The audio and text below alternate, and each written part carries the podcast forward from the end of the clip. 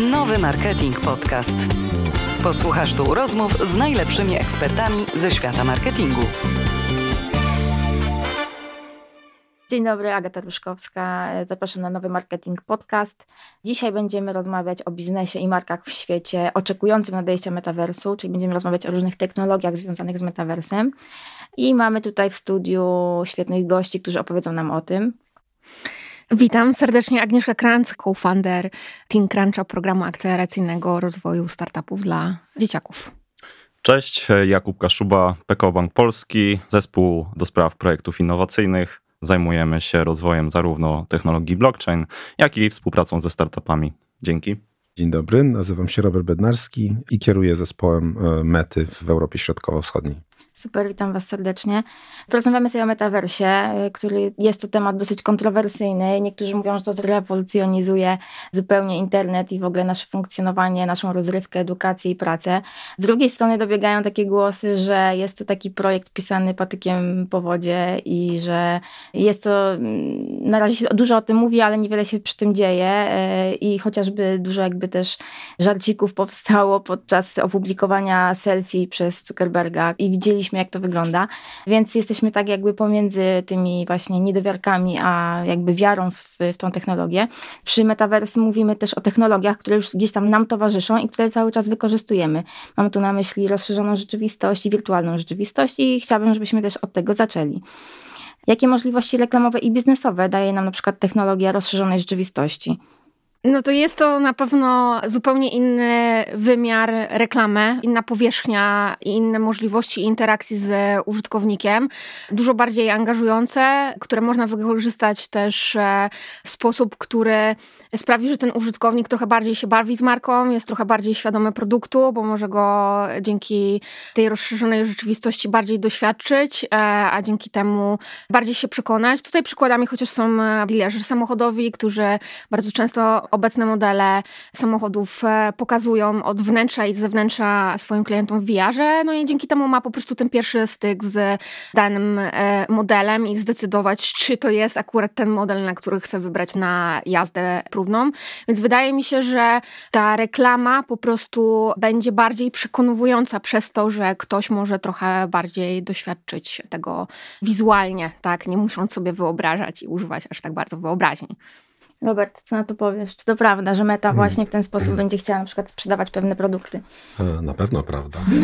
E, znaczy na pewno prawda, że wirtualna rzeczywistość i rozszerzona rzeczywistość jest e, takim kolejnym, wydaje się dość naturalnym etapem rozwoju technologii, który przyniesie w skali, bardzo dużej skali, skali tak naprawdę świata, bo mówimy o setkach e, milionów ludzi, tak naprawdę w perspektywie e, kilku lat do dziesięciu lat mówimy o ponad miliardzie ludzi. Takie są oczekiwania dotyczące korzystania z technologii związanych z metaversem no to właśnie ta ewolucja tak naprawdę, która zmierza do tego, żebyśmy w skali bardzo dużej korzystali z właśnie rozszerzonej rzeczywistości e, czy z wirtualnej rzeczywistości, daje kompletnie nowy wymiar doświadczenia. Takiego zbliżenia do tego doświadczenia, bardziej osobistego doświadczenia, tak? Czyli jeżeli na przykład mówimy o rozszerzonej rzeczywistości, no to już dzisiaj tak naprawdę, jeżeli byśmy popatrzyli na Facebook, na Instagram, ponad 600 milionów ludzi miesięcznie korzysta z filtrów e, AR.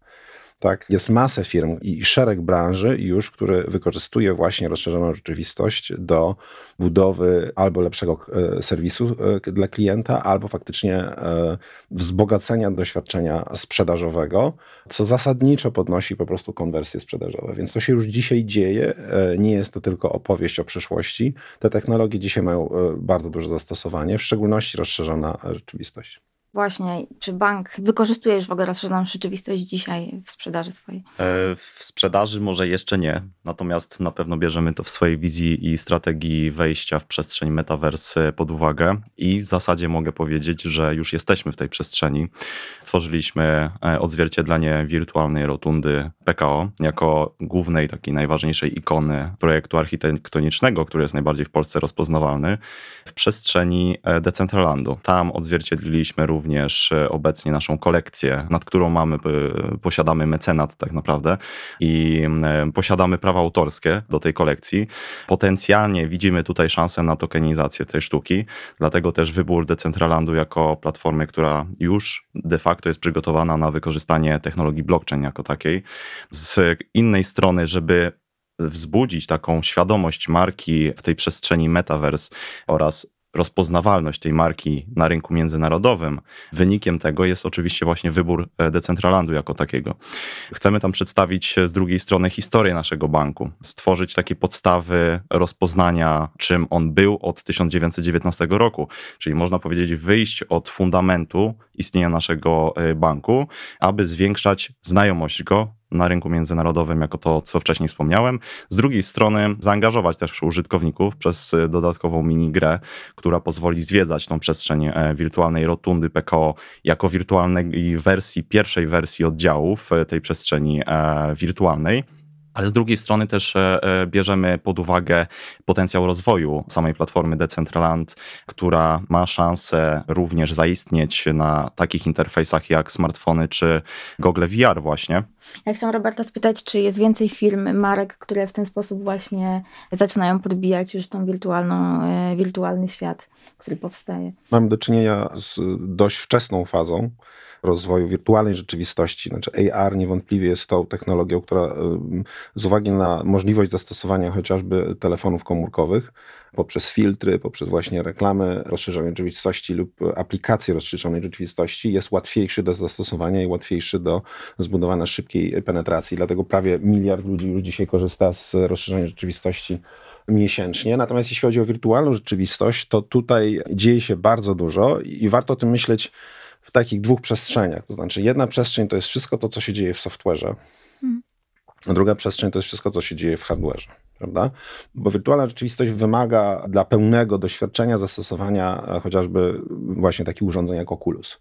Oczywiście w perspektywie czasu będą różne inne urządzenia, ale to też e, na dzień dzisiejszy e, Oculus, takie urządzenia jak Oculus mają bardzo duże właśnie znaczenie dla pełnego korzystania. Więc w warstwie software'owej, tak jak tutaj kolega wspomniał, dzieje się bardzo dużo, tworzą się różne przestrzenie wirtualne i tak naprawdę tak trzeba myśleć de facto o metaversie jako zbiorze takich przestrzeni wirtualnych, na które na pewno nikt nie będzie miał monopolu i my jako meta po prostu chcemy też do tego kontrybuować, e, tworząc takie przestrzenie, tworząc taki ekosystem dla takich przestrzeni, więc są różnego rodzaju testy. My przykładowo to, co w tej chwili też stworzyliśmy kilka takich przestrzeni, przykładowo ta kluczową przestrzeń Horizon, która po prostu daje e, możliwość e, e, odnalezienia się, prawda, jak w swoim domu w momencie, kiedy wchodzimy do tej do wirtualnej rzeczywistości. Sądzę, że drugą taką bardzo ważną, krytyczną, można powiedzieć, przestrzenią, którą pracujemy, to, to jest wszystko, co jest związane z, z awatarami, prawda? I w tej chwili te awatary Naprawdę, jakbyśmy prześledzili ostatnie chociażby dwa lata,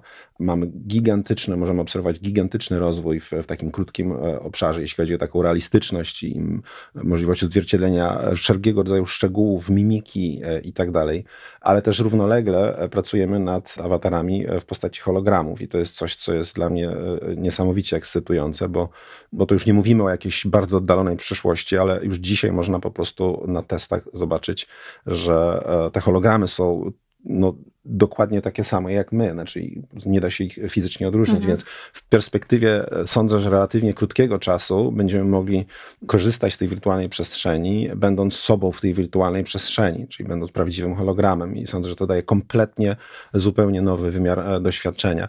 Skala zastosowania wirtualnej rzeczywistości jako takiej e, będzie niesamowita, jeśli chodzi o przekrój możliwości, tak? bo począwszy od, wydaje się, takiej jednej z pierwszych, jaką będzie zastosowanie wirtualnej rzeczywistości do pracy, żyjemy w takich czasach, jakich żyjemy, prawda, pracy zdalnej. Tak, spotykamy się na e, odległość. Dokładnie tak, spotykamy się na odległość. Ja miałem już takie doświadczenia pierwsze e, z naszymi partnerami, gdzie właśnie z wykorzystaniem okulusów przenieśliśmy się w grupie około 30 osób e, do naszej siedziby w Stanach wirtualnie. No i tam po prostu spędziliśmy około godziny rozmawiając ze sobą, mając jakąś prezentację, będąc uczestnikiem jakiejś prezentacji.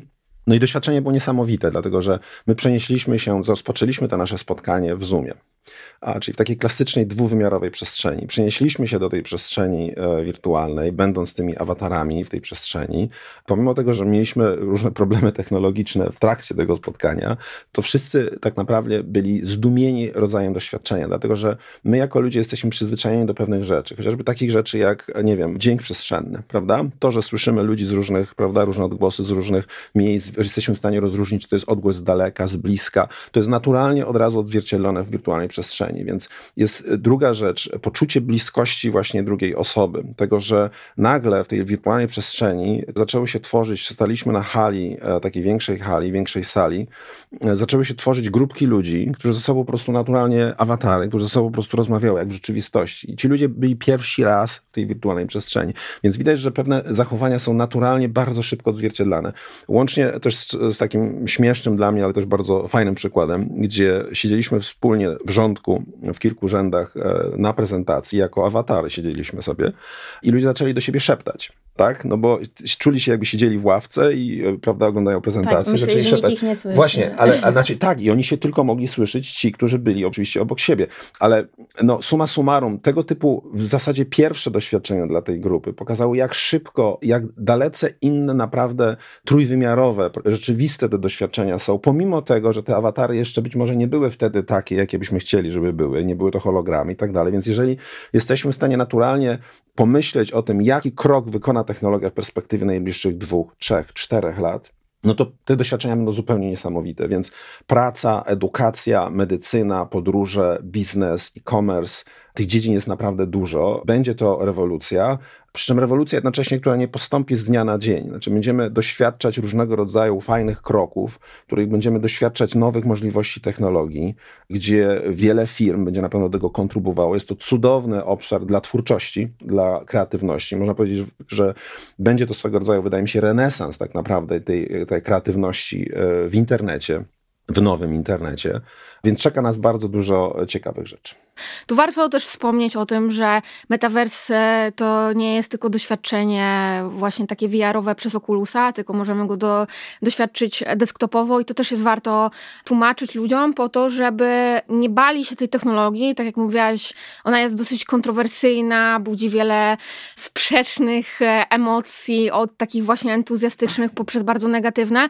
I ja myślę, że póki człowiek tego nie zobaczy, to ma większy opór i to przełamywanie tego oporu zwłaszcza w organizacjach, tutaj jak kolega mówił z banku, jest e, też bardzo istotne, bo w tenże sposób pozwalamy tym innowacjom e, rozwijać się w bardziej e, takim ekosystemie przyjaznym. Natomiast tutaj może uzupełnię też to, co widać na rynku. No, ja obserwuję, że praktycznie każda branża e, coś próbuje w e, tym wypadku zrobić. Tak jak Robert mówił, od medycyny w Dubaju powstaje właśnie wirtualny szpital, gdzie pacjenci będą mogli przynosić się dzięki wirtualnej rzeczywistości do swoich własnych domów i lekarze twierdzą, że może to wpłynąć na ich stan zdrowia, jeżeli to jest e, długomiesięczne leczenie, ponieważ doświadczając swojego przyjaznego środowiska, po prostu mentalnie się lepiej czują, kiedy Czyli mogą się zamiast spotkać dzwonić do lekarza na teleporadę, to po Telemedycyna prostu... przeniesie się do e, Dokładnie. metaversu, tak? E, I właśnie w tym szpitalu też tak ma być. E, nawet jest plan taki, że będziesz przychodził do wirtualnej apteki i receptę przedstawiał farmaceucie w tej wirtualnej rzeczywistości. I mało tego, kiedy pojawisz się awatarem w tej aptece przy tym szpitalu, ona będzie wiedziała, jaką receptę masz wykupić i po prostu farmaceuta poda ci wirtualnie ten lek. Nawet PESEL nie trzeba już podawać. Na pewno pionierami w ogóle tutaj testowania tej wirtualnej rzeczywistości jest e, branża odzieżowa i fashion, które weszło w e, tym przypadku bardzo masowo i chyba nie znam brandu, który by w tym momencie coś z tym nie robił. Gucci, które praktycznie testuje wszystkie platformy metaversowe i wybiera sobie, na której de facto będzie dominował bardziej na co dzień, albo powiedzmy bardziej się prezentował e, na co dzień. Więc tutaj branża fashion testowała to od de facto półtorej roku, dwóch lat i warto podpatrywać, co się w niej dzieje, w jaki sposób tworzą eventy, w jaki sposób tworzą właśnie Fashion Weeki, gdzie zapraszają też influencerów, powstaje nowa kategoria influencerów, awatarowych influencerów, więc to jest bardzo ciekawe zjawisko, ale w Metaverse wchodzą też właśnie publisherzy. Tutaj dobrym przykładem jest Time, który na sandboxie wspomnianym postawił swój wirtualny świat, w którym będzie prowadził takie kluby dyskusyjne wokół artykułów, które są publikowane, także to się już dzieje i tu warto o tym wspomnieć, że to nie jest e, coś, co pojawi się za 4-5 lat. E, generalnie poziom inwestycji na świecie w tym kierunku jest bardzo duży. No, to są ogromne liczby. Jednym z dobrych przykładów jest tutaj Lego i Epic Games, które w zeszłym roku zainwestowało 2 miliardy dolarów w stworzenie właśnie swojej platformy metaversowej. To jest pierwszy etap tej inwestycji. Nike kupiło firmę, e, która produkuje digitalowe buty za 33 e, miliardy dolarów i już e, w tym momencie Wiemy, że jest to akwizycja z sukcesem, bo w sierpniu podali, że w tym roku z sprzedaży swoich wirtualnych e, butów, e, tokenów zarobili 200 milionów dolarów. Więc to też pokazuje, jak to szybko się rozwija i gdzie jesteśmy. Właśnie chciałam spytać, kto jest dzisiaj odbiorcą e, tego typu projektów, treści, które w zasadzie no jeszcze nie są popularne, więc nie docierają do każdego. Czy są to młode osoby, czy to są zajawkowicze, którzy właśnie interesują się modą i powiedzmy właśnie dotarła do nich informacja, że Gucci coś robi w wirtualnym świecie. I też właśnie przychodzi mi do głowy taka obawa, czy nie będzie to tworzyło jakichś wykluczeń ze względu na technologię, w sensie nie każdego będzie stać na przykład na Oculusa. No wiemy, że nie jest potrzebny on do używania tego, ale jednak gdzieś tam poprawia odbiór i jakby ulepsza w ogóle doświadczenie, więc pytanie, czy każdy będzie sobie mógł też na to pozwolić. Znaczy, jeśli mogę, może dodam e, tutaj właśnie do tego wątku, bo już dzisiaj, jeżeli popatrzymy, że ponad 600 milionów ludzi chociażby korzysta z, właśnie z filtrów AR, a w sumie ponad miliard ludzi miesięcznie ma doświadczenia różnego rodzaju z rozszerzoną rzeczywistością, no to naturalnie już wiadomo, że to są bardzo, bardzo szerokie grupy docelowe. Natomiast jak każda technologia ma swoje etapy rozwoju, więc e, zawsze będą e, ci, którzy są pierwsi, e, którzy są bardziej powiedzmy otwarcie nastawieni do technologii, ale te bariery, o których wspomniałaś, one będą znoszone, dlatego że Dlatego, że w perspektywie, na przykład jeżeli myślimy o Facebooku, o Instagramie, to naszym celem tak naprawdę będzie wprowadzanie tych technologii na wszystkie nasze platformy e, stopniowo, systematycznie i to w taki sposób, żeby właśnie bynajmniej w szczególności nie budować żadnych barier, bo te bariery zawsze były dla nas ważne, dlatego Facebook i Instagram jest między innymi bezpłatną platformą, żeby faktycznie ludzie mogli wszyscy e, korzystać i żeby tych barier nie było. Natomiast na pewno będziemy doświadczali tych takich naturalnych etapów rozwoju i tak też jak będzie postępowała penetracja urządzeń. W pierwszej kolejności wiadomo, że te urządzenia są dość drogie, chociaż i tak mówimy o, o małych kilkuset dolarach, wciąż jest to jednak e, istotna suma pieniędzy. z perspektywy czasu spodziewałbym się, że po pierwsze duża część tych doświadczeń będzie dostępna na, na naszych urządzeniach takich podstawowych, jakim są chociażby smartfony, ale też te smartfony się będą zmieniać, te urządzenia się będą zmieniać, tak? Więc one będą naturalnie dostosowane. Jeżeli byśmy popatrzyli dzisiaj nawet jak ludzie korzystają w ogóle e, z, już dzisiaj z platform, no to tak naprawdę na Facebooku, na Instagramie ponad 50% e, całego czasu to jest czas wideo, przykładowo. Byśmy patrzyli dosłownie 2-3 lata temu, to kompletnie inaczej wyglądało. Jak to będzie wyglądało za 2-3 lata kolejne, tak? E, jaką częścią tego będą doświadczenia właśnie związane z rozszerzoną rzeczywistością, wirtualną rzeczywistością? no to na pewno będzie bardzo mocno postępować. Więc e, spokojnie, krok po kroku. Problem wykluczeń jest bardzo ważny i z naszej strony na pewno będziemy robili wszystko, żeby technologie były dostępne dla wszystkich. Ja może tutaj e, dodam, że um, warto podkreślić, która generacja dominuje, bo jak e, rozmawiam sobie z osobami nawet w moim wieku, a jestem milenialsem, to oni troszeczkę patrzą na to jako takie trochę creepy. No. Mamy zjawiać się tam w awatarach, e, czy de facto to jest świat, który chcemy e, stworzyć, w nim żyć i tak dalej. Natomiast ja uważam, że starsze generacje po prostu powinny obserwować, co robi generacja Z i ta jeszcze młodsza alfa, tak? bo to oni są tymi early adopters. 27% dzieci na całym świecie gra w różne gry i de facto dla nich to środowisko gamingowe jest naturalnym środowiskiem, w którym się spotykają i de facto jest to nowa iteracja dla nich social mediów. I to widać właśnie też po tym, jaki jest time spent na social mediach. On jest troszeczkę mniejszy względem właśnie tego, że więcej czasu się spędza na grach. Więc e, ta generacja, e, ona naturalnie się przepnie w metawersji, te quasi-metawersy, które w tym momencie mamy. Ona tam dominuje i myślę, że to jest to środowisko, w które będzie też wpływało na powstawanie tej ko-kreatywnych innowacji w metaversie i będzie wpływało na to, jak ten świat będzie w przyszłości wyglądał. No właśnie, bo generacja Z, jeżeli korzysta już z metaversu i w ogóle interesuje się tym tematem, to pewnie bardziej w kontekście gier, rozrywki, koncertów, tak przypuszczam, ale jakby metavers też będzie platforma do sprzedaży, to będzie idealne miejsce właśnie dla sklepów e-commerce na przykład. I tutaj właśnie chciałam was spytać, jak dzisiaj jest wykorzystywana technologia wirtualnej i rozszerzonej rzeczywistości w sprzedaży e-commerce, no i jak to będzie wyglądało w metaversie? Z mojej perspektywy, obserwując rynek, e, widzimy, że sklepy e-commerce'owe na pewno chcą korzystać z technologii e, AR-owej Jeden z raportów wskazywał na poprawę chęci zakupowej o 40%, jeżeli aplikacja udostępnia e, możliwość e, sprawdzenia, jak wygląda na nas ubranie. I to jest dość e, ciekawy aspekt związany z tym, żeby po prostu sobie przymierzyć jako konsument różnego rodzaju wirtualne odzwierciedlenia ubrań, które zostały zeskanowane wcześniej, tak żeby przed zakupem faktycznie wybrać to, co nam najlepiej odpowiada.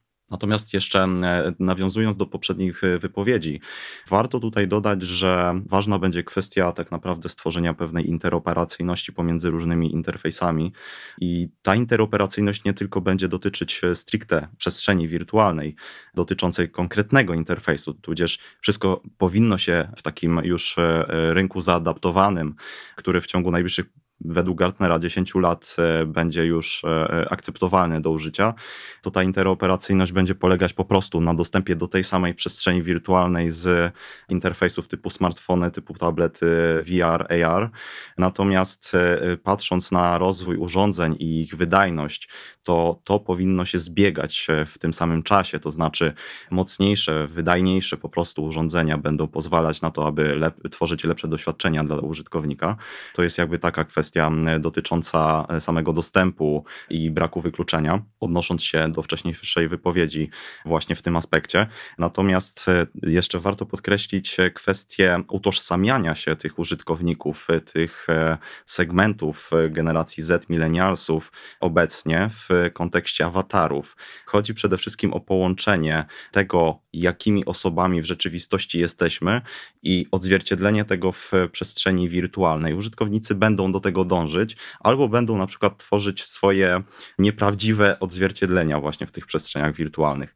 To może również dotyczyć właśnie całej przestrzeni e-commerce'owej, gdzie będziemy ubierać się wyłącznie w jakieś e, zwizualizowane wersje super nierealistycznych e, elementów ubioru, a w codziennym życiu będziemy poruszać się w zwykłych ubraniach. Tak? To jest jakby stworzenie swojej wirtualnej wersji. Dlatego sam rynek e-commerce z mojej perspektywy w przyszłości będzie udostępniał nie tylko elementy ubioru, które możemy kupić w postaci tokenów, przymierzyć w postaci modeli 3D, ale będą one też rozbite na dwa różne segmenty. Przede wszystkim segment związany z wirtualnymi rzeczami, które będą do nabycia oraz do wykorzystania przez y, awatary w załóżmy takim uniwersalnym, bardzo dobrze już stworzonym metaversie, którym możemy wykorzystywać te przedmioty na różne potrzeby, na przykład na potrzeby grywalizacji, e, tworzenia rozgrywek, ale też będziemy mogli właśnie pokazać e, swój status społeczny, bo to jest jeden z takich e, elementów, który zostanie ze świata rzeczywistego przeniesiony do tego świata wirtualnego. I z mojej perspektywy właśnie token NFT, e, mimo tego, że że jest bardzo negatywne nastawienie w Polsce. Według e, statystyk Polska to jest e, kraj, w którym jesteśmy bardzo przeciwni tokenom NFT. E, natomiast jeżeli powstaną aplikacje, w których one będą wykorzystywane jako standard z technologii blockchain, ale użytkownik nie będzie wiedział, że to jest dokładnie ten standard, który może przekazywać do innej aplikacji, wysyłać do innych aplikacji, korzystać z nich w tych aplikacjach. To tak naprawdę będzie kwestia użyteczności oraz odpowiedniego przystosowania technologicznego tych aplikacji. Dlaczego Polacy są tak negatywnie nastawieni do tokenów? E, myślę, że to wynika ze specyfiki naszego rynku. E, bardzo dużo różnych oszustw finansowych e, na naszym rynku niestety miało miejsce. Z drugiej strony, ze względu na bardzo wczesny etap rozwoju tej technologii, to znaczy wykorzystania technologii blockchain jako takiej oraz nowych standardów tokenów oraz braku, właśnie z perspektywy banku, braku regulacji, które uniemożliwiałyby tworzenie różnego rodzaju oszustw, to jednak właśnie skamy bardzo często lubią powstawać i to bardzo negatywny sentyment tworzy na rynku, kiedy użytkownicy chcą kupić e, token NFT z jakiejś kolekcji wydanej przez grupę deweloperów, która później okazuje się, że jednak nie jest grupą deweloperów z Polski, tylko z Singapuru, z Chin i tak dalej. No to jest element bardzo newralgiczny i myślę, że regulacje, które będą w najbliższym czasie powstawać, już w zasadzie projekt e, w Parlamencie Europejskim co do samych regulacji jest gotowy, czeka tak naprawdę na jego udostępnienie oraz e, najbliższe lata to będzie wprowadzenie ich w życie przez różnego rodzaju instytucje finansowe oraz dostosowanie się podmiotów na rynku polskim. Mhm. Jak już Kuba tutaj wspomniał jeszcze o nieuczciwych praktykach i też o tworzeniu jakichś fałszywych tożsamości, to chciałam spytać od razu, y, czy Meta już myśli o takich rzeczach, w sensie, czy trzeba będzie, na przykład użytkownik będzie musiał być jakoś zweryfikowany, żeby wejść do tego świata, co będzie musiał o sobie powiedzieć, ile danych swoich y, osobowych będzie musiał na przykład mhm. przekazać. Cała przestrzeń metaversu niesie ze sobą naturalnie wiele ważnych zagadnień dotyczących bezpieczeństwa, e, regulacji, e, standardów, bo to jest duża nowa przestrzeń, tak? To jest duża nowa przestrzeń dla całego rynku, dla tysięcy, tak, tysięcy podmiotów, dla milionów e, ludzi, więc my to traktujemy bardzo, bardzo poważnie od samego początku i po prostu od samego początku pracy nad technologiami metaversu staramy się budować silną grupę partnerów publicznych w szczególności, ale też firm, e, którzy to partnerzy e, po prostu pomogą w stworzeniu e, właściwych standardów na rynku. Na pewno my ich sami nie będziemy, nie będziemy tworzyć. To jest duże zagadnienie dla właśnie całej sfery publicznej, dla biznesu, żeby powiedziałbym zawczasu, dużo przed tą pełną penetracją tych technologii, też ucząc się na doświadczeniach z przeszłości, tak, rozwoju różnych technologii, stworzyć takie zasady, które faktycznie będą wszystkim służyły i wszyscy będą mogli się do nich stosować, więc więc to jest bardzo, bardzo ważne zagadnienie. Też e, poświęciliśmy bardzo konkretne fundusze na właśnie proces rozwoju, na badania uniwersyteckie, które mają właśnie też pomóc e, wytworzyć, e, stworzyć tego typu standardy. Mhm. Właśnie mam wrażenie, że pokolenie Z pewnie próbuje gdzieś tam w wirtualnej rzeczywistości tworzyć lepsze wersje siebie. I tutaj Aga, ciebie spytam o to, czy masz jakieś doświadczenie, czy słyszałaś o takich sytuacjach? Hmm. Może warto to w ogóle wspomnieć, jak Zetka ustosunkowuje się do tej wirtualnej rzeczywistości e, i to takie dane Accenture przedstawia, że dla Zetki w ogóle tożsamość cyfrowa, 60% nastolatków tak się wypowiedziało, jest ważniejsza niż ta fizyczna. Więc e, oni po prostu z tym wirtualnym światem utożsamiają się już tak nawet bardziej imersyjnie bym powiedziała. Nawet bardziej niż ze tożsamością. Swoją... Tak. tak. Dlatego ten wizerunek, e, a wszystko co się z tym wiąże, w to w jaki sposób te awatary będą wyglądały, co będziemy mieli w swoich zasobach cyfrowych, jest e, tak istotne z punktu widzenia patrzenia na to, jak e, Zetka się e, zachowuje. Tak? Znaczy dla nich to będzie pokazywanie e, swojego prawdziwego ja w tymże świecie i niekoniecznie już w tym fizycznym. Natomiast wracając do twojego pytania, no akurat prowadzę program Teen Crunch, który w tym roku jest dedykowany metaversowi i webowi 3.0 i nie mogę powiedzieć jeszcze o żadnych projektach, które się z tego programu wykluły, dlatego że jutro startujemy z akceleracją i naborem, natomiast wierzymy, że to jest to kolejne pokolenie founderów startupowych, które im szybciej wejdzie w ten świat e, i będzie miał możliwość wpływania właśnie biznesowo na to, jak ta rzeczywistość będzie wyglądała, to ta Zetka będzie sobie tworzyła ten świat e, pod siebie, tak? Bo pamiętajmy, że teraz metaverse tworzą raczej starsze pokolenia, a oni w nim e, siedzą. I chcemy włączać właśnie nastolatków z Polski, ale też już z zagranicy, bo ThinkCrunch wychodzi z tym programem za granicę, aby mogli wpływać na e, tą swoją rzeczywistość w metaversie. Właśnie, to już wspomnieliśmy trochę o usługach bankowych na przykład w metaversie chciałam zapytać jeszcze o inne usługi, które mogą się pojawić. Ja sobie na przykład wyobrażam, że w metaversie świetnie by wyglądały konsultacje z psychoterapeutą na przykład. Fajniej na pewno i bardziej imersyjnie właśnie by to wyglądało, jeżeli byśmy wchodzili do tego wirtualnego gabinetu, niż łączyli się na Zoomie i po prostu na kamerkach rozmawiali na przykład na odległość z terapeutą. Co jeszcze się może pojawić w metaversie? Jakie jeszcze usługi? No, sądzę, że bardzo dobrze tutaj zwróciłeś uwagę coś za coś, prawda? Znaczy w sensie, żebyśmy zamiast faktycznie łączyli się przykładowo na, na jakiejś wideokonferencji, żebyśmy mogli e, znacząco poszerzyć to doświadczenie. Ja jedną rzecz, którą tu chciałem zwrócić uwagę, która leży u koncepcji całej metaversu, to jest to, że tak naprawdę mm, z całym rozwojem tej technologii nie chodzi o to tak naprawdę, żeby jeszcze więcej czasu spędzać w tej wirtualnej przestrzeni, e, czy generalnie w internecie, bo bo sądzę, że wszyscy spędzamy dużo tam czasu, wystarczająco, tylko faktycznie, żeby zmienić jakość tych doświadczeń, prawda? Żeby poszerzyć zasadniczo, żeby zbliżyć, e, aby te doświadczenia były bardziej osobiste i żeby nadać e, też dużo większe, szersze zastosowanie, żeby nasze życie po prostu było bardziej wygodne i efektywne. No i też, żeby oczywiście w tym kontekście na pewno pojawi się bardzo dużo szans właśnie biznesowych, ale Tutaj już kilka przykładów padło. E, nie jeden z takich przykładów, który najbardziej e, fascynuje, bo jest bliski, dotyczący zastosowania metaversu wirtualnej rzeczywistości, to jest praca. To jest praca. My w, jeszcze w tym roku e, będzie miała premiera miejsce e, urządzeń, które będą dostosowane specyficznie do pracy i widać bardzo duże zainteresowanie firm faktycznie, żeby, żeby korzystać z tej wirtualnej przestrzeni, dlatego że jeżeli na przykład myślimy o pracy grupowej, no praca grupowa na Zoomie przykładowo, czy na innych wideokonferencjach, oczywiście jest możliwa, natomiast ma swoje ograniczenia. W wirtualnej przestrzeni kompletnie inaczej to wygląda i wydaje się, że ten krok e, jest dość bliski, tak? w przeciwieństwie do wielu wielu innych kroków, które zastosowania mm, szerszego metaversu, chociażby w medycynie, gdzie też niektóre rzeczy mogą się dziać szybko, ale niektóre pewne rzeczy będą się działy jeszcze, prawda, tam za kilka lat, jak technologia faktycznie się rozwinie. Natomiast praca wydaje się jedną z pierwszych branż, która... E, Najłatwiejsza która, do przeniesienia. Która, tak, która jest najłatwiejszą do przeniesienia i do zastosowania w skali. Jedną z takich branż. Na pewno e-commerce oczywiście w skali olbrzymiej, jaką jest już mamy testy i, i sądzę, że z każdym miesiącem, z każdym kwartałem będziemy mieli nowe doświadczenia.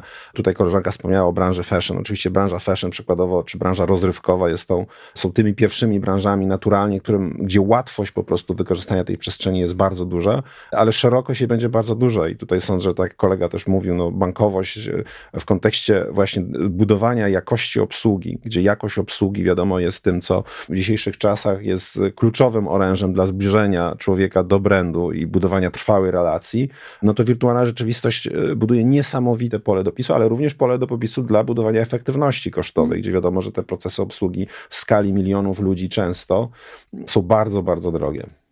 Tak w ramach uzupełnienia bardzo mi się skojarzył taki case, o którym kiedyś e, e, sobie myślałem, że warty jest zastosowania o bankowości hipotecznej, czyli proces, w którym użytkownik albo klient wchodząc do tej przestrzeni metaverse, w szczególności na okularach VR, w aplikacji bankowej, IcoVR, wyobraźmy sobie, przed dokonaniem zakupu mieszkania i podjęcia kredytu hipotecznego, przejścia przez cały proces hipoteczny, może zrobić wirtualny spacer oraz zagospodarować sobie to mieszkanie, zwizualizować, jak ono może wyglądać. Już ustawić na przykład y, szafy, które możemy zamówić bezpośrednio z IKEA i już na to wziąć kredyt hipoteczny oraz y, kredyty, które są wymagane, żeby po prostu mieć już gotowe mieszkanie po, po podjęciu tego kredytu. I dodajmy do tego na przykład efekt w postaci subskrypcji na taki kredyt. Nie wprost kredyt, tylko subskrypcja, gdzie spłacamy za każdym, z każdym miesiącem. W zależności od tego, e, jakie mamy zapotrzebowanie, to coś domawiamy, uzupełniając tą przestrzeń. I tutaj mi się pojawia taki aspekt, który warto też, na który warto zwrócić uwagę, czyli dostęp do narzędzi deweloperskich oraz kwestia e, tworzenia nowych umiejętności i nowego rynku pracy pracowników, e, którzy, którzy będą musieli nauczyć się tworzyć taką przestrzeń metaverse, czyli przede wszystkim zrozumieć, e, w jaki sposób dotrzeć do klienta z określonymi procesami, które chcemy przenieść, załóżmy w postaci digital twinów, do tej wersji przestrzeni wirtualnej. Dodajmy do tego narzędzia, narzędzia, które pozwolą nam szybko generować e, zawartość w tych przestrzeniach. Już dzisiaj widzimy, że sztuczna inteligencja bardzo pomaga generować obrazy według zapytań tekstowych. Słynne DALI, druga wersja, czy Mid Journey, z których miałem okazję korzystać, robią ogromne wrażenie po tym, jak wpiszemy zapytanie dotyczące tego, jak wygląda oddział przyszłości banku. To wyniki dość fajnie wyglądają, muszę przyznać jeżeli chodzi o efekty. I uwzględnijmy jeszcze ten fakt e, dodania zadania takiej sztucznej inteligencji w postaci wykreowania już gotowego modelu przestrzennego, który możemy natychmiast osadzić w tej przestrzeni wirtualnej. To będzie tak naprawdę pozwalać nam budować niemalże natychmiast przestrzenie wirtualne, w których możemy tworzyć dodatkowe zaangażowania dla użytkownika. Użytkownik również będzie mógł tworzyć tego typu przestrzenie. W przyszłości wyobrażam sobie, że każdy użytkownik będzie miał też możliwość w różnych aplikacjach, co już się dzieje, posiadać swoją własną przestrzeń wirtualną, którą będzie mógł zagospodarować i zapraszać innych e, e, użytkowników, kolegów, e, przyjaciół ze swojego otoczenia, żeby wspólnie się bawić właśnie w tego typu przestrzeniach, które są niemalże prywatnymi mieszkaniami. Także. Ja chętnie bym już uzupełniała tą kwestię usług, bo myślę, że na to możemy patrzeć dwojako, że część usług zostanie jakby przeniesiona do metaversu jako nowego poziomu interakcji, tak, ale też powstaną nowe zawody usługowe i to no też e, trzeba spojrzeć w ten sposób. Więc wracając trochę do twojego przykładu, e, ogólnie w ogóle mental health przenosi się do gier i w Stanach Zjednoczonych e, już wypisuje się recepty dla dzieci z ADHD, żeby grały w gry. I myślę, że cały well-being też może zostać e, świetnie tutaj zaadresowany i są już takie aplikacje, co prawda w metaversie, tak, ale przy wykorzystaniu Oculusa, gdzie możesz poprowadzić e, z osobą, którą sobie wynajmiesz na godzinę guided meditation, uprawiać jogę ze swoim e, trenerem, e, który pomoże ci pokazać wirtualnie ćwiczenia, które robimy. Więc po pierwsze, myślę, że część usług i osób, które są zaangażowane na rynku usługowym, muszą pomyśleć o tym, jak się rozwinie ich zawód przez sam fakt, fakt e, dodania takich technologii. No ale myślę, że może być też tak, kiedy spopularyzuje się troszeczkę bardziej ta kwestia e-commerce'u, awatarów i powstanie interporacyjność i więcej eventów, że będziemy mieć na przykład e, doradcę i stylistę dla swojego awatara i może na początku będą z tego korzystali głównie celebryci, no ale także też może być. Menadżer zarządzający e, twoimi awatarami, jeżeli jesteś e, gwiazdą, gwiazdą, wyobrażam sobie, że tak, tym bardziej, że e, na razie mamy e, awatary na mecie inne niż na przykład te, które są na sandboxie, e, choć oczywiście jest technologia, która i firma, która tworzy takie interporacyjne bardziej awatary, które można przenosić, ale Wyobrażam sobie, że właśnie też takie nowe zawody powstaną. Wracając trochę może jeszcze też do e-commerce'u, tak, e, to tutaj też e, wydaje mi się, że oprócz e, tego, co kolega powiedział, że powstaną digital goods, trzeba patrzeć na to w taki sposób, że możemy mieć tak zwany meta-commerce, czyli tylko i wyłącznie cyfrowe dobra, ale też możemy patrzeć na to tak, że jeżeli kupujemy coś fizycznie, to dostajemy jego odpowiednik cyfrowy, który de facto pokazuje nasze zasoby e, też w świecie tym e, wirtualnym. I są firmy, które już w tym momencie tworzą e, właśnie w branży fashion takie kolekcje, że jak kupisz koszulkę swoją fizyczną, to dostajesz swój odpowiednik cyfrowy. Czyli mamy przełożenie tego świata rzeczywistego na wirtualny, tak. nie tylko w jednym miejscu. I jest takie dążenie w ogóle też związane z, tutaj z całym podejściem sustainability, tak? Zamiast tak na dobrą sprawę wracać do sklepu i kupować nowe koszulki. Jeżeli lubisz tą swoją koszulkę, to może kiedyś będziesz wracał po to, żeby ją wydrukować w druku 3D i może to wpłynąć na to, że po prostu e, firmy fashion będą produkowały kolekcje już na podstawie twoich digital goods, które po prostu kupujesz albo jako modele do wydrukowania, albo do swojej kolekcji ciuchów, albo kiedy kupujesz tą fizyczną koszulkę, dostając właśnie odpowiednik. Mhm. E, tutaj jeszcze taki ciekawy przykład z ostatniego czasu. Matthew Ball, który zajmował się rozwijaniem Amazon Video, wskazał na przykład użycia tej przestrzeni tworzenia virtual goods e, w Hollywood, gdzie obecnie aranżacja różnego rodzaju scen jest przeprowadzana poprzez generowanie tych scen komputerowo. Więc tak naprawdę nie ma żadnych na przykład elementów e, rzeczywistych, które można byłoby potem wystawić na licytację. Więc jak to możemy zrobić dziś? Na przykład przenieść ten model, korzystając przy okazji właśnie z technologii blockchain, do wersji tokenu NFT i taką wersję też udostępniać użytkownikom w tych przestrzeniach wirtualnych, gdzie użytkownik, wyobrażam sobie taką sytuację, nabywając tego typu przedmiot z licytacji e, filmu hollywoodzkiego, może użyć go na przykład jako przedmiot w grze wirtualnej. Może mieć swoje własności do użycia przez takiego awatara. Jakby tak zwane tradesy, a to jest właśnie jeden z takich elementów, który jest e, zawarty w standardzie tokenów NFT, pozwala e, w smart kontrakcie zapisać tego typu informacje, a następnie wykorzystywać za pomocą portfela na różnych, e, w różnych aplikacjach, prezentować je innym użytkownikom.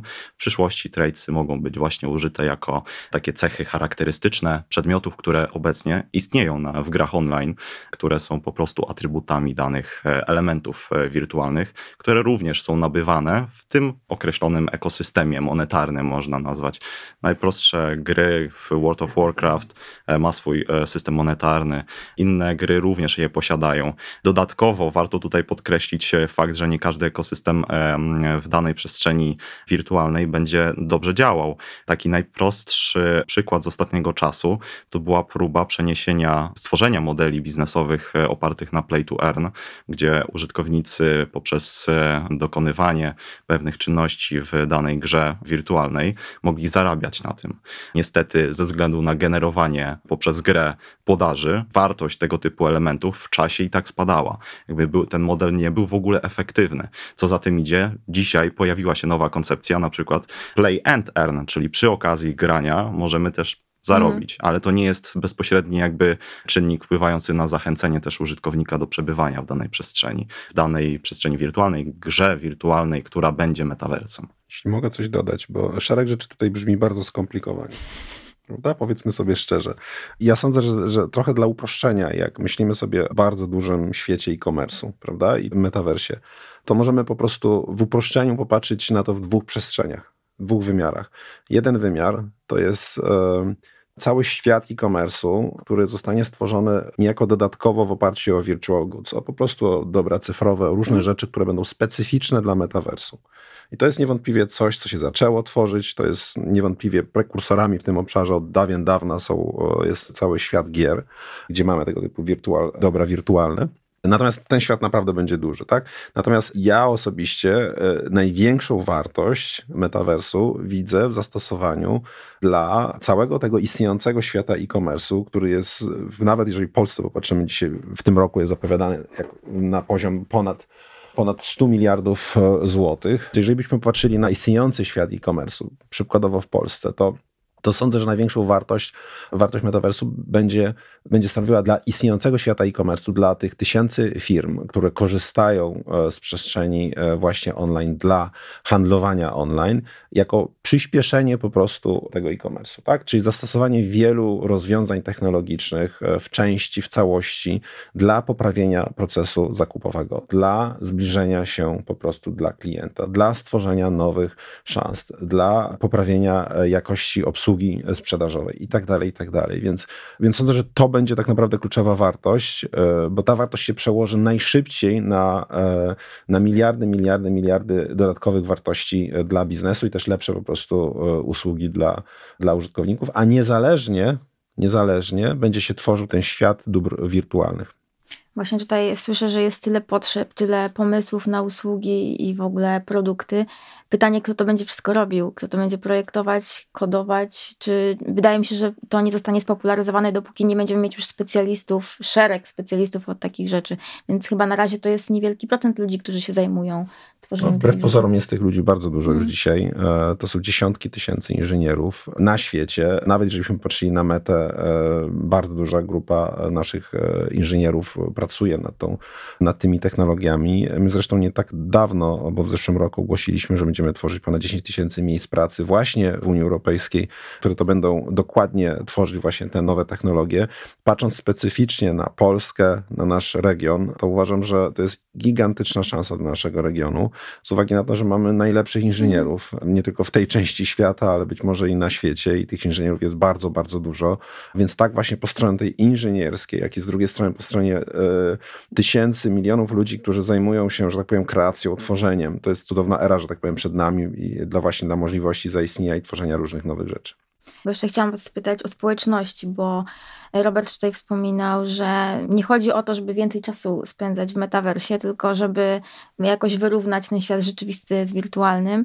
Czyli na przykład kupujemy w e-commerce metaversowym, a nie w normalnym sklepie. No ale jeżeli tutaj rozmawiamy o koncertach, o właśnie jednoczeniu się, tworzeniu jakichś grup właśnie w tym świecie wirtualnym, to siłą rzeczy będziemy pewnie więcej czasu, coraz więcej czasu tam spędzać, bo przeniesiemy to życie towarzyskie trochę tam. Ja nie myślę o tej jako przestrzeni takiej zero-jedynkowej, mhm. że albo my kupujemy w przestrzeni metaversowej, albo my kupujemy gdzieś indziej. Po prostu myślmy o metaversie jako szeregu różnych rodzajów technologii związanych z rozszerzoną rzeczywistością i wirtualną rzeczywistością, które będą dodawane do istniejących tak naprawdę procesów zakupowych, do istniejących po prostu procesów obsługi. Tak? One się będą mieszać e, ze sobą, e, więc ja sądzę, że to nie będzie tak do końca, przynajmniej w perspektywie najbliższych lat, zero-jedynkowe przejście, że mhm. od jesteśmy w metaversie, albo od nie jesteśmy po prostu w metaversie. Oczywiście w perspektywie czasu pojawią się kompletne przestrzenie metaversowe, więc faktycznie będziemy mogli powiedzieć, tu jesteśmy w całości od A do Z, tak, w tej przestrzeni. Natomiast sądzę, że myślimy o tym jako o ewolucji, o ewolucji penetracji, rozszerzania kolejnych technologii, które będą, będą po prostu wdrażane przez firmy. Tworzy się niesamowity ekosystem partnerów, różnego rodzaju mniejszych, większych firm, które się będą specjalizowały w różnych elementach tej technologii, będą pomagały po prostu firmom je stosować. Myślę, że tutaj warto wspomnieć, żebyśmy też nie mieszali tak bardzo mocno metaversu z Webem 3.0, no bo mimo tego, że to są technologie, które będą się wspierały, to na przykład communities DAO, czy kwestie związane właśnie z budowaniem takich blockchainowych e, communities, e, o których może pewnie kolega bardziej powie, to jest coś osobnego. Ja może warto by było tutaj podkreślić rolę marketingu i tego, jak wykorzystać w ogóle metavers do budowania brand awareness i właśnie angażowania społeczności, bo to, to jest generalnie teraz to, co często widzimy w przypadku marek, które które jeszcze nie mają tego pomysłu na produkt cyfrowy, tak? E, że one przynajmniej testują te wody w tenże sposób, że tworzą takie wirtualne światy po to, żeby mieć e, interakcję z użytkownikiem. Na przykład na mecie jest bardzo fajny świat e, Mini i BMW, gdzie można przyjść i pojeździć sobie tymi samochodami, ale też wymienić się doświadczeniem, usiąść sobie na trybunach, pooglądać to, pogadać.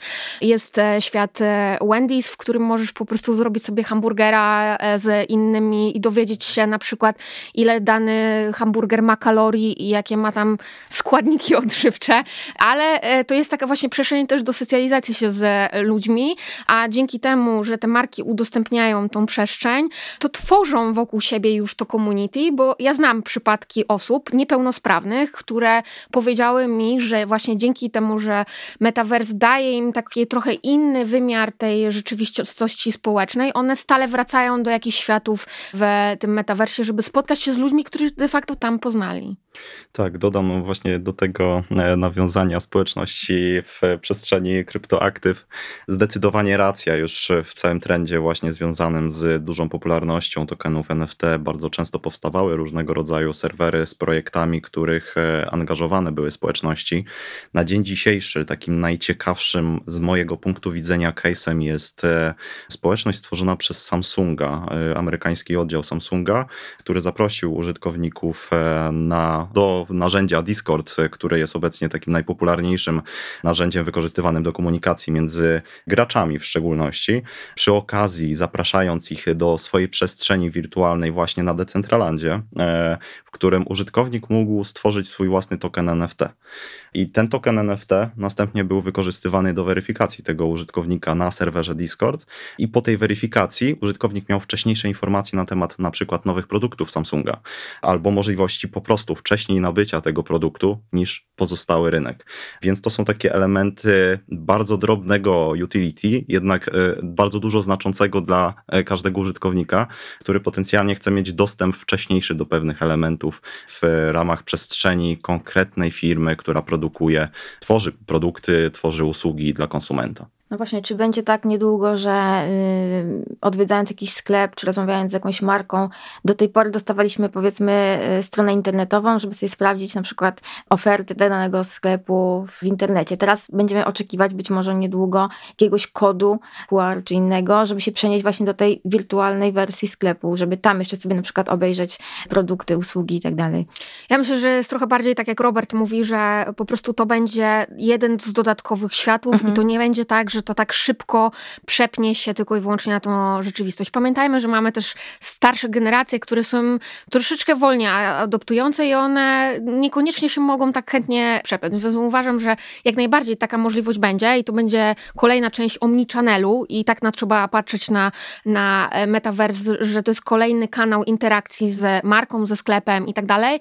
Czy będziemy tego tak oczekiwać? Pewnie młodsze generacje tak, starsze myślę, że trochę wolniej będą adoptowały się do tej rzeczywistości. Tak, myślę, że dla klienta y, Silver, bo tak naprawdę klient Silver obecnie najmniej jest zainteresowany korzystaniem z tego typu rozwiązań, to tutaj będzie bardzo duża przestrzeń na zaangażowanie się generacji Z i milenialsów przy wsparciu w mm, uniknięciu wykluczenia właśnie tej, mhm. E, tego segmentu i to będzie tak naprawdę bardzo znaczące, aby zbudować e, różnego rodzaju aplikacje na tablety, czy w takie urządzenia, w których e, Silver będzie po prostu lepiej mógł zrozumieć i skorzystać z tego, co może być przeznaczone zarówno dla milenialsów czy generacji Z, jak i dla właśnie tego klienta starszego, tak? Ja jako klient Silver to się może odezwę. A, chyba nie jeszcze. Ja tu, a, ja tu już no prawie no 50 lat, niedługo będę kończył, więc jako klient Silver się po prostu odezwę. A mnie, słuchajcie, najbardziej fascynuje technologia rozszerzonej rzeczywistości, bo wydaje mi się, że w bardzo krótkim czasie będziemy mieli bardzo szereg zastosowań, już mamy, ale te poszerzenie zastosowań technologii rozszerzonej rozszerzonej rzeczywistości będzie bardzo duże. Wiadomo, że e, testy na przykład z okularami rozszerzonej rzeczywistości, no to już miały miejsce chyba z 10 mhm. lat temu, tak, ale technologia mówiąc wprost nie była gotowa, tak, od strony hardware'owej, ale również software'owej. Znaczy po prostu ta przestrzeń zupełnie nie była wtedy jeszcze gotowa. Dzisiaj mamy już zupełnie inną sytuację, bo tak e, technologie hardware'owe, czyli te okulary nazwijmy, one są naprawdę fajne. Nie wiem, czy mieliście do czynienia z tymi mm. Ray-Banami. Tak. E, naszymi wspólnymi do rozszerzenia rzeczywistości. One są fajne, miłe, ładne i bardzo fajnie działają. I to jest ich pierwsza edycja. I jeżeli pomyślimy, jak to będzie zaraz dalej wyglądało, to jakie są możliwości, to tego typu okulary będą nam po prostu, po pierwsze one mogą być też korekcyjne, tak przy okazji, tak? I one będą nam e, po prostu pomagały regularnie w życiu. Mnie jako użytkownika Silver, podkreślę raz jeszcze, mogą pomagać w szeregu rzeczy. Jeżeli będę gdzieś podróżował, mogą mi pomóc w tym, żebym e, właśnie szybciej się porozumiał w językach, których być może nie znam, a często w większości ich nie znam, żebym faktycznie dostał fajne wskazówki związane z podróżą, żebym e, był w stanie właśnie połączyć się i e, bardzo wygodnie korzystać z wideokonferencji, gdzie zobaczę moją mamę mhm. bez, że tak powiem, użycia dodatkowych urządzeń i tak dalej, i tak dalej, żebym był w stanie korzystać z nich w pracy, zamiast nosić na przykład komputera. Znaczy tych zastosowań jest tak wiele właśnie związanych z okularami rozszerzonej rzeczywistości, że jest to naprawdę fascynujące i również mnie jako silver użytkownika to bardzo fascynuje, chcę powiedzieć. Może dodam jeszcze jedną rzecz. E, pamiętajmy, że nasz mózg po kilku minutach przestaje czuć, że to jest sztuczny świat, tak? Więc wydaje mi się, że jest wiele takich płaszczyzn, które właśnie Silver e, Generation może skorzystać na tym, że nie zwiedzając, nie mając takiej możliwości jakiejś części świata dzięki wirtualnej rzeczywistości się tam przeniesie, ale tak jak wspomniałam, ja widzę i upatruję też bardzo dużo szans w zakresie po prostu mental healthu i zdrowia psychicznego. Wiemy dokładnie, że wiele ludzi jest osamotnionych w starszym e, wieku i tutaj e, stworzenie takiej możliwości socjalizacji w prosty sposób, ale też wpływać na ich stan przez jakąś e, relaksację, może wpłynąć po prostu na tym, że ci ludzie nie będą tak jakby wykluczeni społecznie przez sam fakt swojego wieku i na przykład tego, że nie mieszkają w większym mieście i tak dalej. No mi się wydaje, że w usługach bankowych też to będzie bardzo ważne, żeby dotrzeć do takiego klienta, który powiedzmy nie wychodzi tak często z domu z różnych przyczyn, przyczyn na przykład. Tak, i w szczególności, aby e, ten klient mógł szybko dotrzeć i bezproblemowo załatwić pewnego rodzaju sprawy bankowe, które w różnych przypadkach, w różnych e, sytuacjach są trudniejsze bądź łatwiejsze do realizacji przez e, takiego klienta. Natomiast tutaj, jak kolega wspomniał, właśnie okulary AR mogą bardzo w tym pomóc, czyli na przykład automatycznie tworzyć ścieżkę obsługi dla takiego klienta, czy to dotrzeć do jakiegoś oddziału, czy to pomóc sprecyzować ścieżkę załatwienia konkretnej sprawy, czyli na przykład przemieścić się na stronę internetową, gdzie są podane wszystkie informacje i po zapytaniu tak, słownym do bota, który będzie w tych okularach osadzony, będzie mógł odpowiedzieć automatycznie w postaci wizualnej, jak i słownej do takiego użytkownika, co bardzo pomoże tak naprawdę w obsłudze w różnych e, usługach bankowych i, i korzystaniu z nich tak naprawdę. No, myślę, że tak już zamykając, chyba że jeszcze będziemy chcieli poruszyć jakiś e, wątek, ale tak właśnie rozmawiam tutaj o różnych usługach, różnych możliwościach. Kiedy to wszystko nastąpi, tak, że będzie dotyczyło większości z nas? Jakie to są przedziały czasowe? Bo dla niektórych to się może wydawać, że to dotyczy, nie wiem, za 50 lat taka sytuacja będzie miała miejsce, ale wydaje mi się, że to będzie szybciej znacznie. No to może popatrzmy najpierw wstecz, jak e, technologie się zmieniały, prawda? Jeszcze lat temu, ile? Pewnie z 7-8 mówiło się o tym, że era mobile nadchodzi. Mm. W którymś momencie się przestało mówić, bo wszyscy już ją mieli, prawda? Dzisiaj trudno sobie wyobrazić życie bez e, smartfonów i bez ich e, użycia, więc tych zmian technologicznych było ileś. Wydaje się, że ta zmiana będzie być może jeszcze większa niż e, to, co się stało w wymiarze mobile. Natomiast podkreślam, to nie będzie Big Bang. Znaczy, my myślimy o tym jako o procesie dziesięcioletnim, gdzie tak naprawdę w perspektywie tych powiedzmy sobie około 10 lat będziemy mieli, będziemy mieli szansę korzystać z pełnego wymiaru tych doświadczeń, o których mówimy w metaversie. Natomiast już dzisiaj możemy korzystać z szeregu technologii i z każdym rokiem będzie ich więcej, więc yy, ja sądzę, że będziemy odczuwali bardzo dużą zmianę już w perspektywie dwóch, trzech lat. Mm. Bardzo dużą zmianę. W relacji nawet do dzisiaj. Według raportu Mety do 2026 roku jedna czwarta świata będzie e, spędzała co najmniej godzinę w metaversie, więc myślę, że tak jak Robert mówi, jest to bliżej niż dalej. Myślę, że warto tutaj powiedzieć, że ta perspektywa jest odleglejsza, jeżeli mówimy o takim bardzo głębokim doświadczeniu metaversu, tak? Czyli jeżeli mówimy o awatarach w hologramie, które mielibyśmy przenosić do rzeczywistości wirtualnej i one miałyby mieć interakcję z cyfrowymi awatarami, to raczej mówimy o 10-15 latach, bo ani nie mamy takiej przepustowości sieci, ani nie mamy takiego computer power, żeby po prostu to udźwignąć. Prezes Intela mówił, że jeżeli byśmy chcieli mieć interakcję trzech awatarów e, naszej wielkości w real time, żeby tam się nic nie zacinało, no to potrzebujemy komputera kwantowego i e, jego jeszcze po prostu nie mamy, a co za tym idzie, jak mamy komputer kwantowy, to potrzebujemy internetu kwantowego. Więc myślę, że ten głęboki metavers, o którym takim myślimy, mając w, w głowie, nie wiem, Second Life czy Matrixa, to to jest raczej ta dalsza e, perspektywa e, i bardziej odległa. Tak, ja tutaj z przedmówcami się zgodzę jak najbardziej. Dodam jeszcze taką kwestię fundamentalną, czyli nawiążę troszkę do teorii twórczej destrukcji mm. E, Schumpetera, która bardzo fajnie pokazała tak naprawdę specyfikę tworzenia się internetu i teraz będzie bardzo podobnie w przypadku różnego rodzaju technologii, zastosowanie w obszarze metaverse. To znaczy nawet patrząc e, pod kątem analizy Gartnera, gdzie Metaverse jako taki swoją pełną adopcję będzie miał w ciągu 10 lat, to właśnie w ciągu tych dwóch, trzech lat będziemy w takim piku bardzo dużej ilości innowacji, niekoniecznie mających swoje przełożenie na rzeczywiste wartości, które może mogą podmioty otrzymywać e, z stworzenia pewnych rozwiązań, mogą one totalnie nie sprawdzić się i w e, właśnie takim spadku tych oczekiwań nadmiernych, który następuje właśnie po takim e, silnym wypluciu, można powiedzieć, różnego rodzaju ciekawych na pierwszy rzut oka rozwiązań, to, to jednak wyklarują się te wszystkie rozwiązania, które będą, z których będą klienci korzystać i korzystać tak naprawdę na co dzień w różnego rodzaju urządzeniach myślę, że na sam początek właśnie taki największy rynek to będzie rynek e, mobilny, smartfonów, następnie urządzenia typu AR, VR. To już będzie taki kolejny pik zainteresowań klientów, konsumentów, którzy będą mieć łatwiejszy dostęp, bo tańszy, tak myślę, do tych urządzeń, e, ze względu też na taki równomierny właśnie rozwój technologiczny oraz kwestię związaną z tym, żeby dostosować te okulary do naszych potrzeb, abyśmy mogli łatwiej i bez trudności korzystać w sposób najlepiej mobilny z tego typu urządzeń.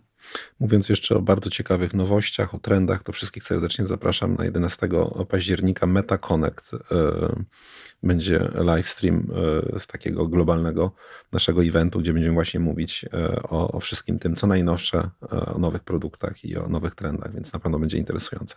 Dziękuję Wam bardzo serdecznie. Będziemy oczywiście śledzić wszystkie metaversowe nowości też z perspektywy marek i opisywać na nowym marketingu, także też zapraszam Was tutaj, wszystkich naszych słuchaczy i naszych gości do śledzenia tego. I do usłyszenia. Odsyłam Was do pozostałych naszych odcinków podcastu. Dziękuję Wam serdecznie jeszcze raz. Dziękuję. Dziękujemy. Przesłuchaj pozostałych odcinków Nowy Marketing Podcast na Spotify, YouTube, Apple Podcast i Google Podcast.